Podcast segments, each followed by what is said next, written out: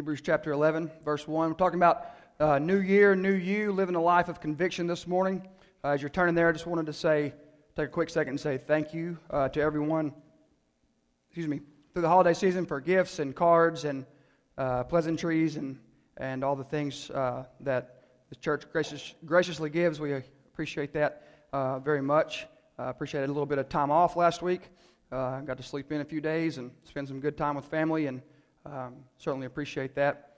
And uh, thankful to Stuart for taking a, a, long list of things to get ready and getting it all ready next, last week, and, and for Drew preaching, and um, just appreciative of all those things. So, Hebrews 11, chapter 1. I want to ask you something this morning. Uh, what is it that you trust?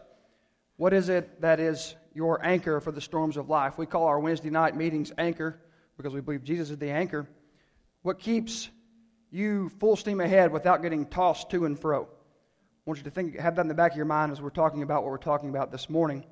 Uh, but Hebrews chapter 11, and we're just looking at verse 1. It says, Now faith is the reality of what is hoped for, the proof of what is not seen.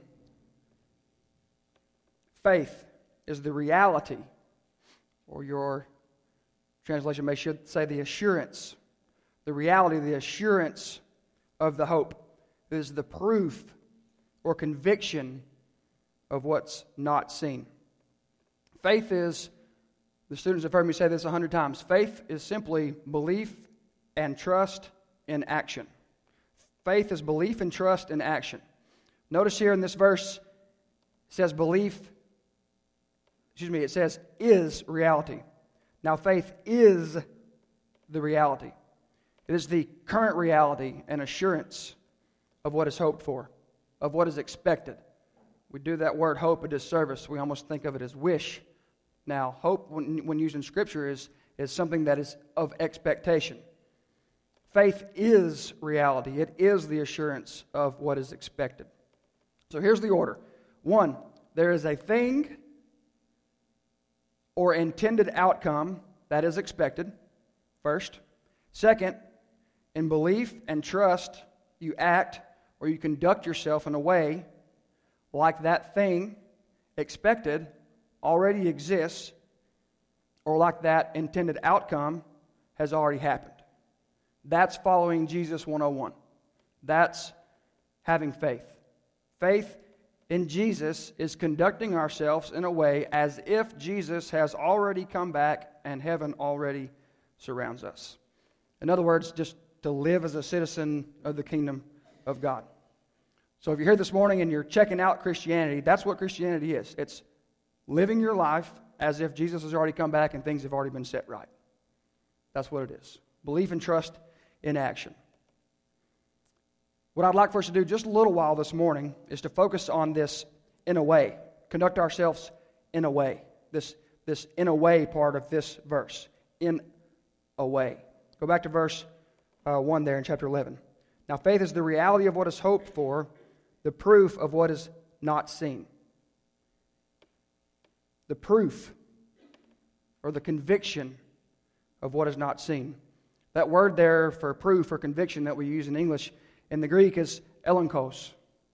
A, it's meaning evidence that makes someone fully agree, understand, and realize the truth of something.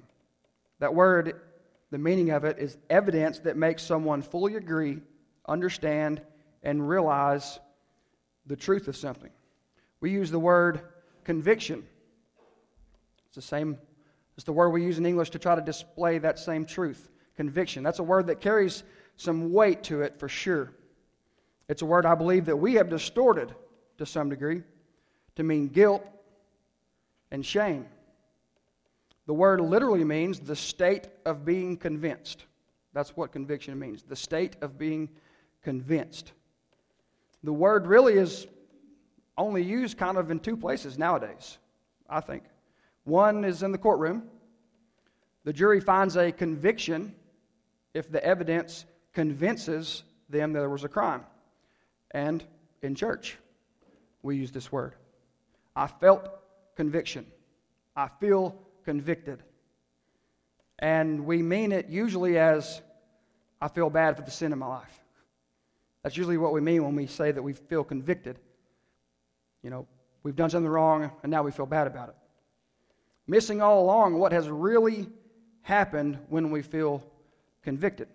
God, through His Word and His Holy Spirit, Spirit has convinced you or me, has convinced you where you're out of line with who God is and what He wants.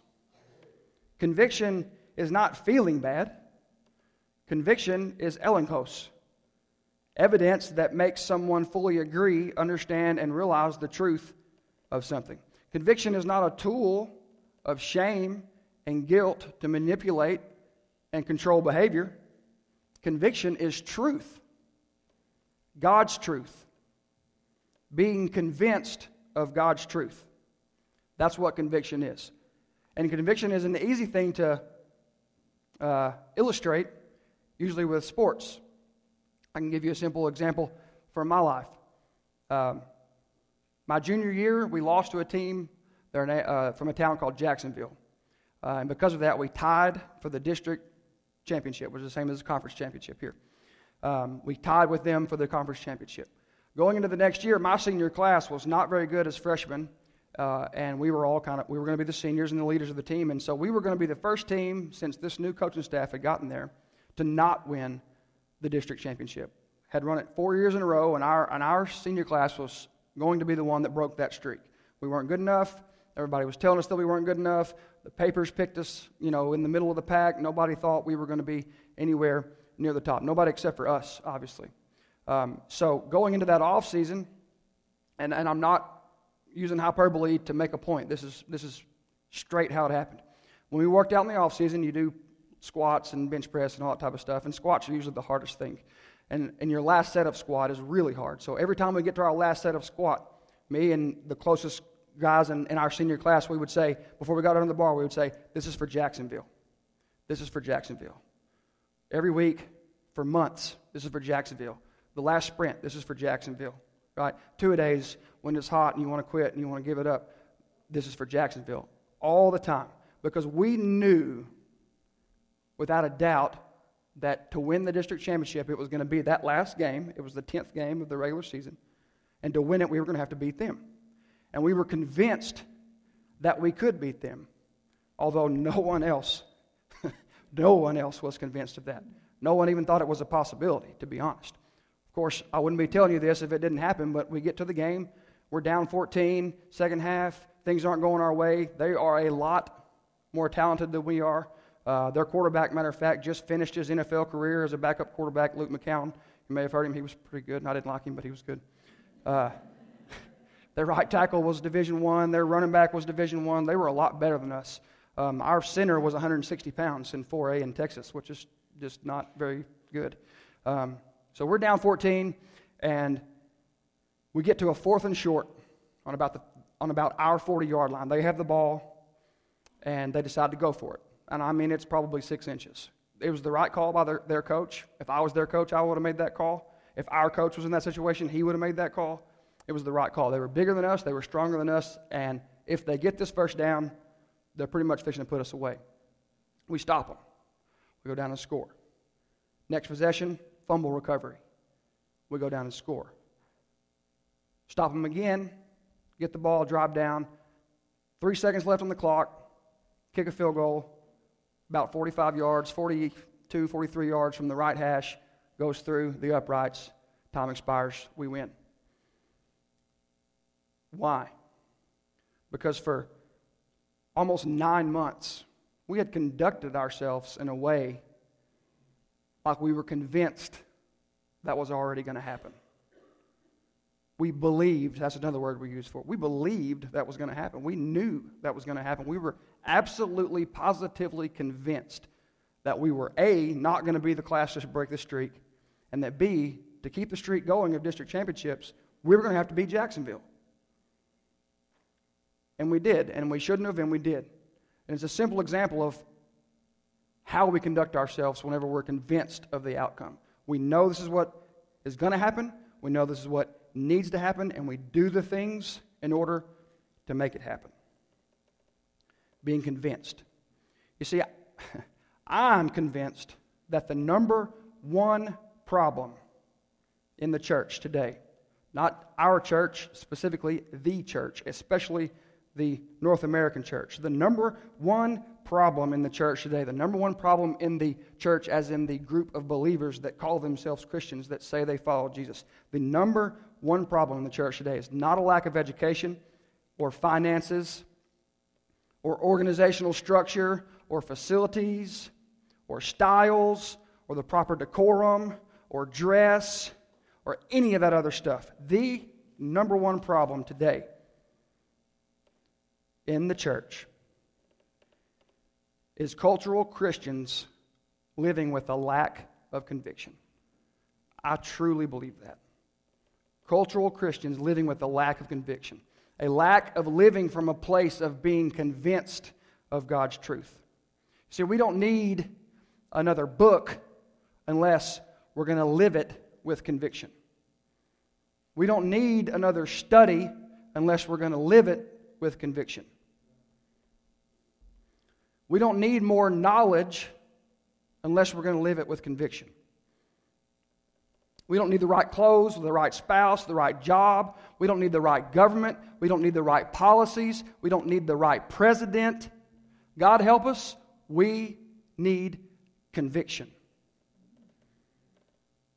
None of that other stuff will make a dent in anything unless and until the followers of Jesus start living life with conviction. Conviction leads to repentance. Conviction leads to salvation.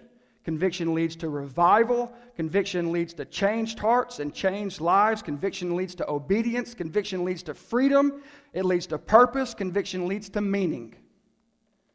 Not from guilt, not from shame, not from control, but from hope from assurance. When you live life convinced of God's truth about life, you won't be concerned about your reputation. You'll be too busy developing your character. You won't be concerned with your status in society. You'll be too busy serving. You won't be fixated on the things that you can see as if they matter most because you'll be too busy living life for the things you can't see because you are convinced they are coming. Jesus is coming. Everlasting life is coming. God, in all his fullness and glory, is coming, and heaven is coming. So we should live like it today. Make it your reality now. Live with conviction. So what happens when we don't? What happens when we don't live with conviction? When we live with preference. I prefer Christianity. I'm not convinced of Christianity. I don't live with conviction. I just kind of prefer it. I prefer Jesus. I mean, it's better than the other choices, I guess. What happens when we live like that? First off, people who don't call themselves Christians look at those who do call themselves Christians and say, I don't get it. I don't get it. To the non followers of Jesus, it comes off as phony. And in many cases, it comes off that way probably because it is phony. What we want to be is like like George Whitefield. You may have heard of him, old time preacher, 18th century. There's a guy named David Hume who was a famous 18th century British, British philosopher who rejected Christianity, rejected historic Christianity. And one time in London, he met a friend hurrying along a London street. And he asked him where he was going. The friend said, I'm off to hear George Whitefield preach. And David Hume said, Surely you don't believe that, do you? And the friend said, No, but he does. Nope, but he does. See, they may, they may not believe it yet, but they'll be interested. They may not believe it yet, but they know you do. They need to be convinced that you're convinced. They need to be convinced that I'm convinced, that I'm living my life from a place of conviction, a place that I know, I'm convinced that what I'm doing is God's truth. I'm convinced of who Jesus is. I'm convinced that He changed my life by changing my heart. I'm convinced that He's done the same thing for people that I know. I'm convinced that He's been doing it for people for thousands of years now. I'm convinced of that. You're convinced of that. We got to live like we're convinced of that. They may not believe it yet, but they'll know you do. And at least they'll be interested in what you believe. But what else? What else happens if we don't live like that? Look back in chapter 10, just a couple paragraphs back from where we were in chapter 11, starting in verse 32. Author of Hebrews is kind of giving a reminder to the audience that the Hebrew letter was sent to. Remember the earlier days when, after you had been enlightened, means you'd been shared with Jesus had been shared with you, you endured a hard struggle with sufferings. Sometimes you were publicly exposed to taunts and afflictions, and at other times you were companions of those who were treated that way. For you sympathized with prisoners and accepted with joy the confiscation of your possessions, which is a really fancy, nice way of saying it didn't bother you that your stuff got stolen. Knowing that you yourselves have a better and enduring possession. So don't throw away your confidence, which has a great reward. For you need endurance, so that after you have done God's will, you may receive what was promised. Then we quote the Old Testament here 37 For yet in a very little while the coming one will come and not delay. But my righteous one will live by faith. And if he draws back, I have no pleasure in him. But we are not those who draw back and are destroyed. So he gives them a little quick lesson there. Hey, you've been through tough stuff. Don't turn away from it now. You had your confidence. Don't turn away from it now. Because the ones that do, God takes no pleasure in. And it leads to destruction. I don't know about you, but that's not what I want said about my life. Simply put, a life without conviction is a life of delusion, which means saying one thing and doing the other. A life without conviction is a life of delusion and a life of destruction. But with conviction, with conviction, verse 39, where we just left off, but with conviction, we are not those who draw back and are destroyed, but those who have faith and obtain life. With conviction, we have life everlasting life, eternal life, real life, the life that we all deep down long for, the life that we know does not exist in the world, but the life that we know is coming. And because we know and are convinced that it is coming, we live as if it's already happening right now. And the world takes notice. The world says, What is that? I don't ever see that out there. What is that? It's not because we pretend like we never say a cuss word when we stump our toe or we duck our head when we're in the store buying something we shouldn't be buying so they don't see us. It's not because we pretend to be exceptionally moral, because most of the time we're not exceptionally moral. It's because we love and forgive and we take care of each other. And we create a world that is not like this world understands and it's not like they ever experience or see. That's what we're supposed to be doing on a daily basis, every day, living as if Jesus has already come back. Heaven already exists. We are already in everlasting life because we're convinced that it's going to happen. And if you're convinced something is going to happen, you prepare for it and you live like it already happens. Like it's already there. It's already the reality. It is the reality. Faith, faith is the reality. And then the author of Hebrews goes on here.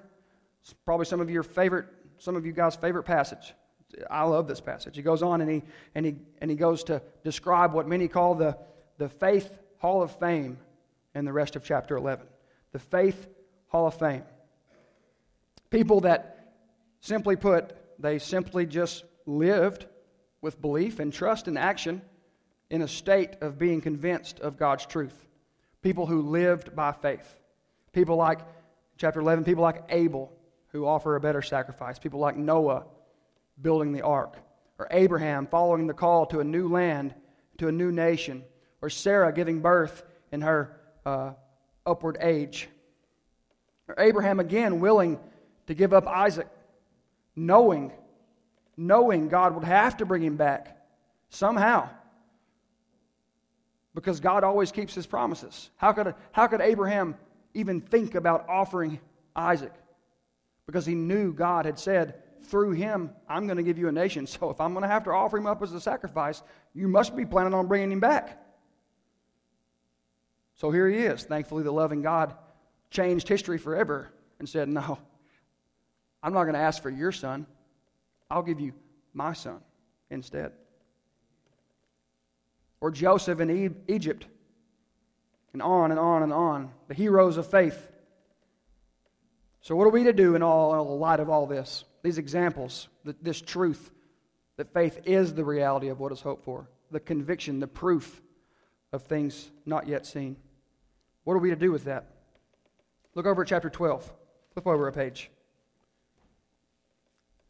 It says, Therefore, Therefore, what? Therefore, because of all this, because of these examples of faith, because of what faith means. Therefore, since we also have such a large cloud of witnesses surrounding us, talking about the hall of fame he just described, and people around them also, let us lay aside every weight and the sin that so easily ensnares us.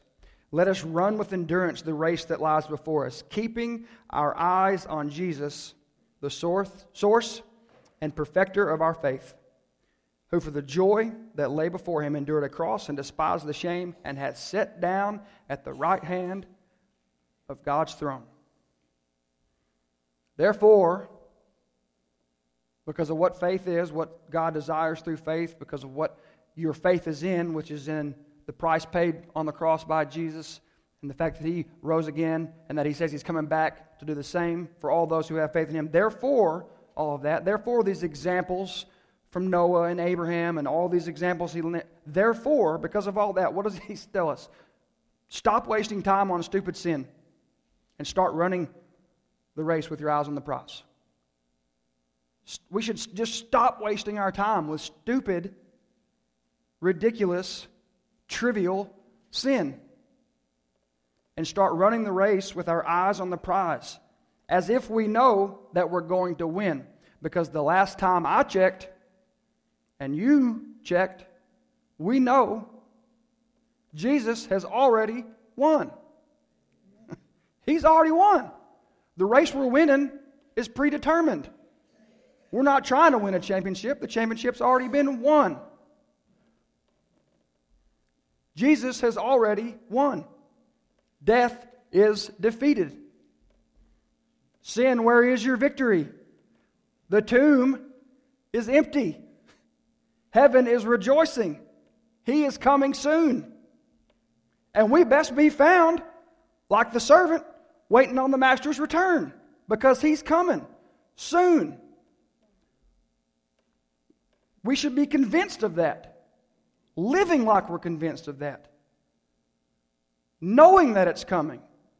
Maybe in an hour, maybe in a thousand years, but either way, in our lifetime, however long that is, we should be living convinced of the truth of God, convinced of God's goodness, convinced of God's faithfulness, convinced of God's love, convinced that Jesus is who he says he is. And he said, I am the way, the truth, and the life. No one, no one no one comes to the Father except through me. We should be living like we actually believe that, like we're truly convinced of that. And when we do, the world will go, What is going on? Where has this been? I thought Christianity just meant you had to get up early on Sunday morning and go to a building, because that's all I've ever seen all my life Christians do. Get up, Go to church on Sunday, come to work on Monday, ain't any different than me.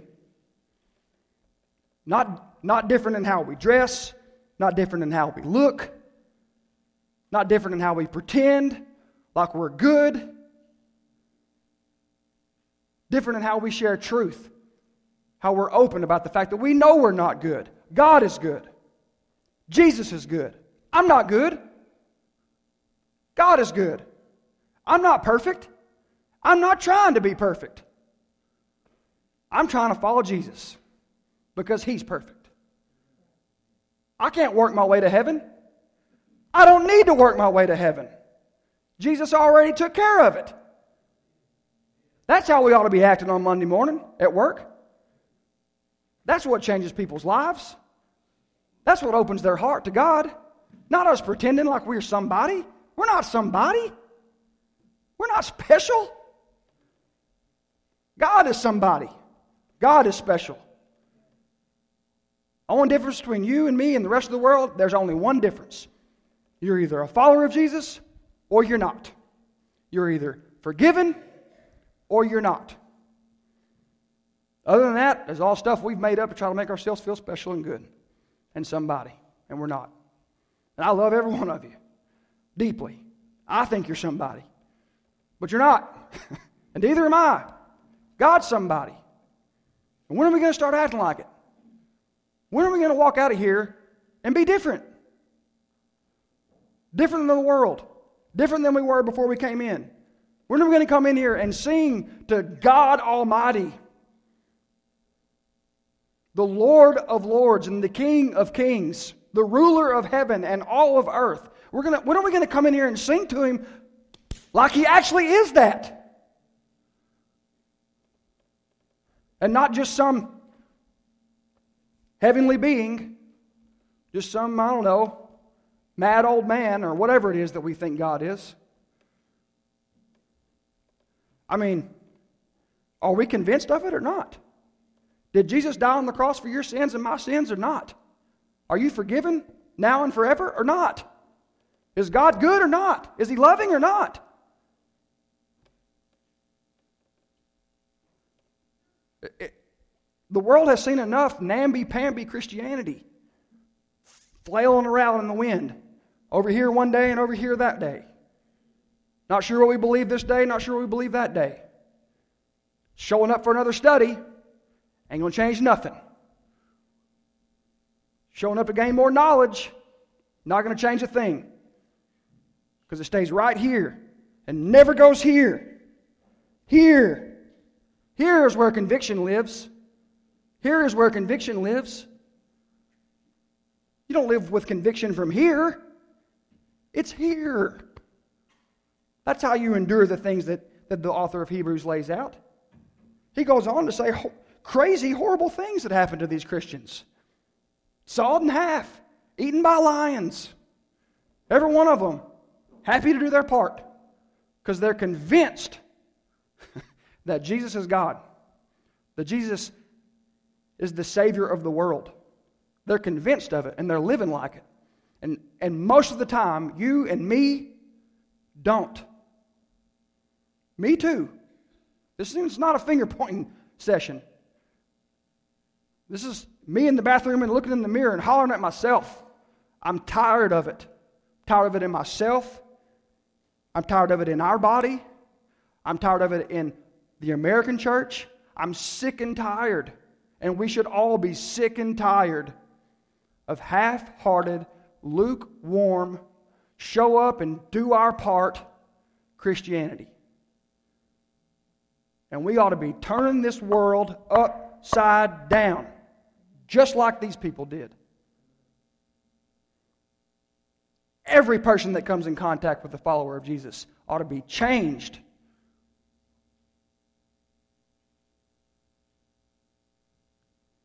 They ought to be interested in what we're convinced of. Because I think it really matters.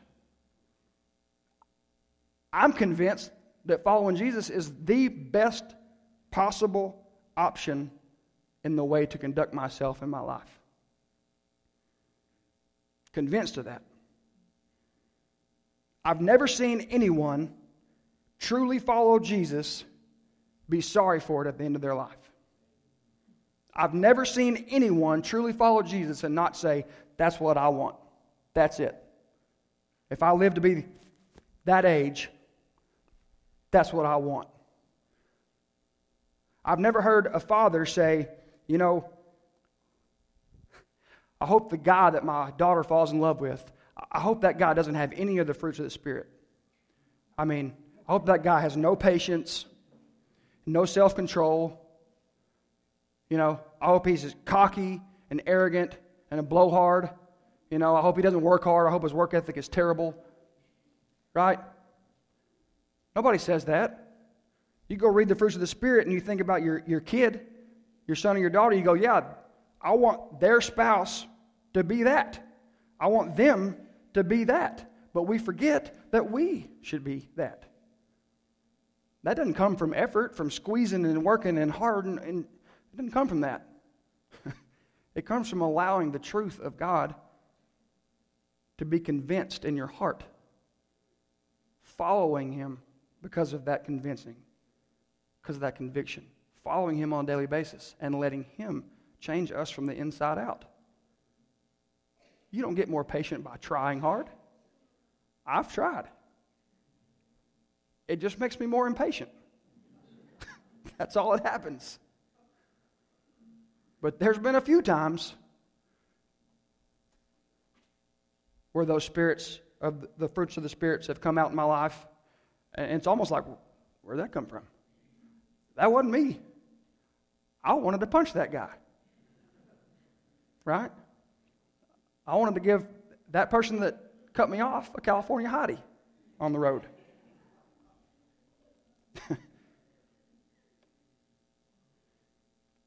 Church, it's, it's time for us to live with conviction.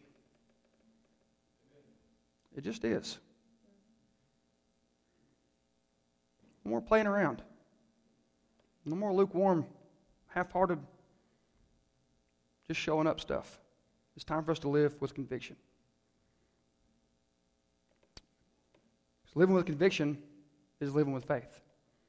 And right there in Hebrews says you can't please God without faith. Matters that much to him. Have a quick time of worship. We're going to play a song that talks about who Jesus is. If you know it, join in.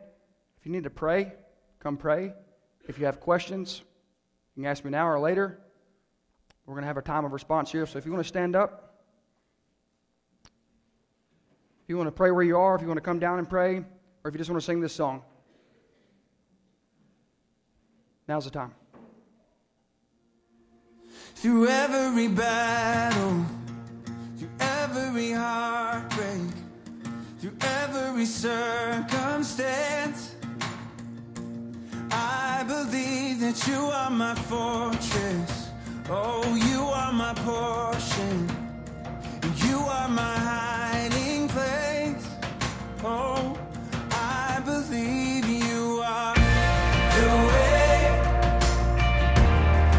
truth, and the life.